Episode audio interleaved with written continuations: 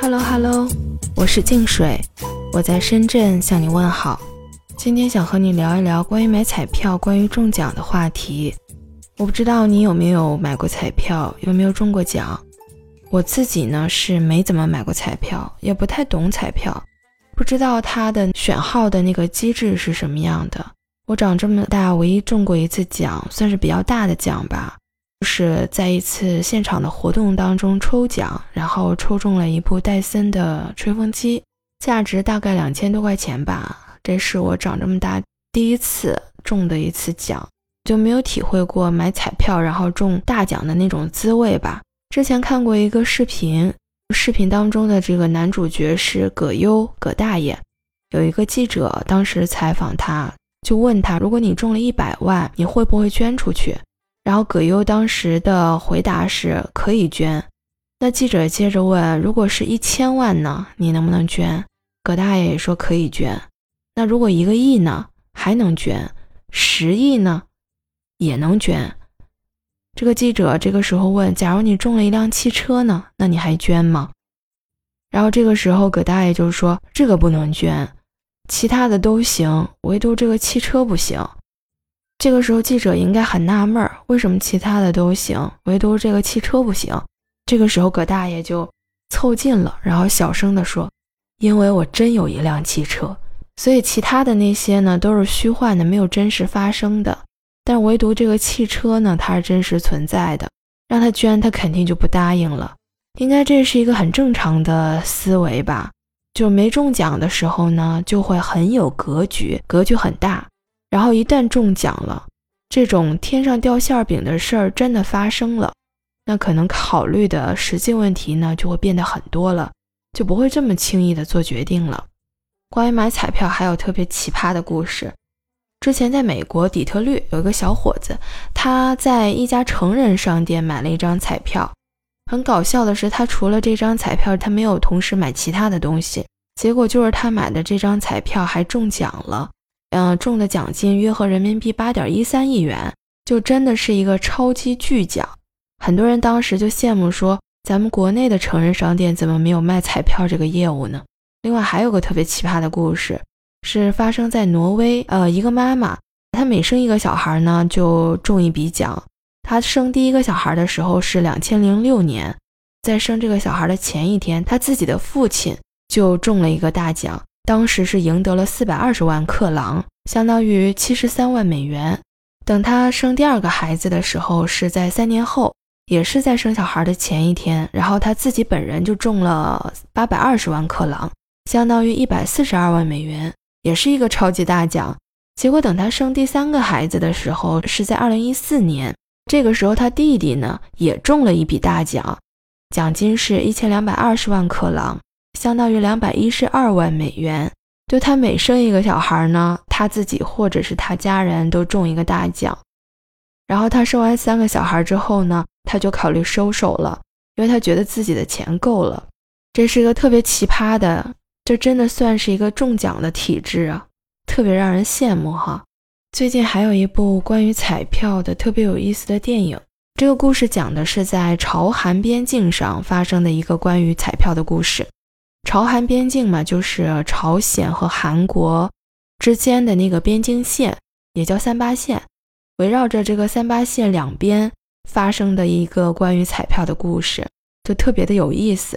呃，电影的名称呢叫六四五。所谓六四五呢，是它这张彩票一共有四十五位数，但是中奖号码呢是六位数，所以电影名称就是六四五。这个电影的主人公呢是叫单宇。他是韩国这边哨所里面一个即将要退伍的军人，在有一天他在站岗的时候，天空就飞过来一张彩票。他刚开始也没太注意，但是这个彩票呢，背面是张美女的照片，刚好就落在了他的脚边。然后他就很好奇的捡起来，翻过来才发现是一张彩票。过几天之后，在电视上有一个开奖的现场直播，结果他就真的中奖了。然后呢，这个中奖的金额还特别的大，五十七亿韩元，所以他当时呢都特别的特别的兴奋，他就觉得自己的人生马上就要发生了一个翻天覆地的变化，还专门买了一本书，叫《有钱人怎么讲话》，然后就特别兴奋、特别开心的时候，有一天他正在看这本书的时候，一阵风吹过来了，就把他这张彩票给吹到三八线的那一边去了，刚好被那边的一个士兵给捡到了。这个士兵就拿回办公室里，让他的那个队友，让他的战友吧，去在网络上、互联网上翻墙去查这张彩票，然后结果知道了这个彩票是中了一个大奖。然后另外一边的单宇呢，就特别的焦急。终于等到晚上了，他自己就想方设法，先从韩国这边挖一个洞，钻过去，到朝鲜那边去找他的彩票。刚好这个时候，那个荣浩也在那边守株待兔，等他知道韩国那边肯定会有人过来找，于是他们两个人就碰面了。碰面了，这个单宇想要把这个彩票拿回去，但是朝鲜这边的荣浩就不同意，因为这个彩票现在在他的手上，他也知道这是一笔巨款，然后就不会轻易，也不想轻易给单宇。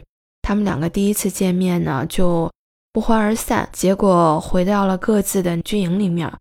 结果单宇这边的队长呢，发现了他越境了，以为他做了间谍，做了卧底，然后就对他进行讯问。在讯问的过程当中，单宇就把这个实情给交代了。正好这个时候又进来一个战友，这个彩票的秘密呢，一共被三个人知道了。然后在朝鲜那边呢，关于彩票的故事也是被这个荣浩的队长还有他的战友知晓了。然后他们就在瞭望台上通过望远镜相互去交换这个信号暗号，交换了这个暗号之后，到了晚上，韩国这方的三个人就通过了一个朝韩公共的管道，跑到了那个朝鲜那边去跟他们去谈判。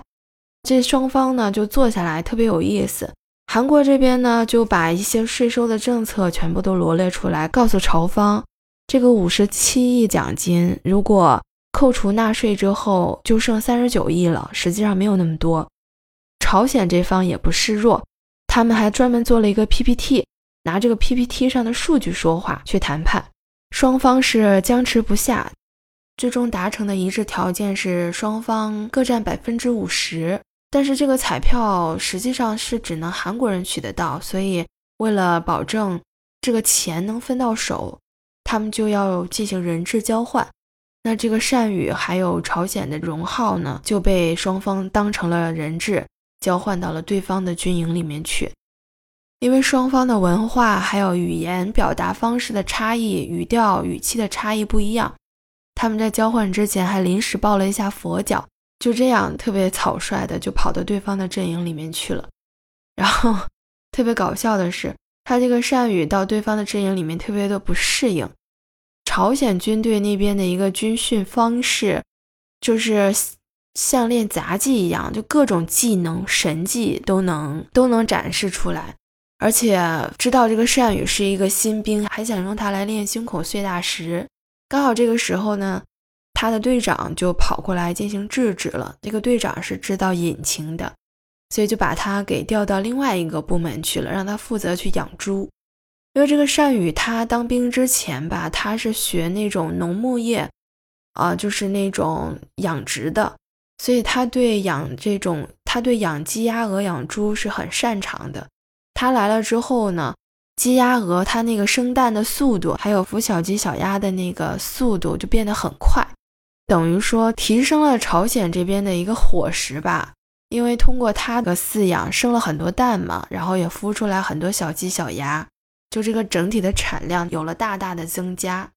荣浩呢，他去到韩国那边的军营之后也没闲着，在一次外出巡逻的时候吧，他有一个战友不小心踩到了一颗地雷，然后这个单宇呢，他就特别熟悉这个地雷，可能就是他们朝鲜兵原来埋下的吧，他就把这个地雷给拆掉了，救了那个战友，这个也是被领导大家赞赏吧。就这样过了几天，就到了那个要去领奖的时间了，要去兑奖的时间了。到了兑奖的时候，韩国这边的军队就想，怎么才能出军营呢？怎么才能正常的去出军营，然后去领这笔钱呢？只能想一个策略。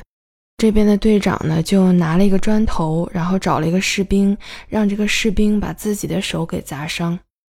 砸伤了之后，他就有一个很好的借口了，能出军营了，去领这个钱，去兑这个奖。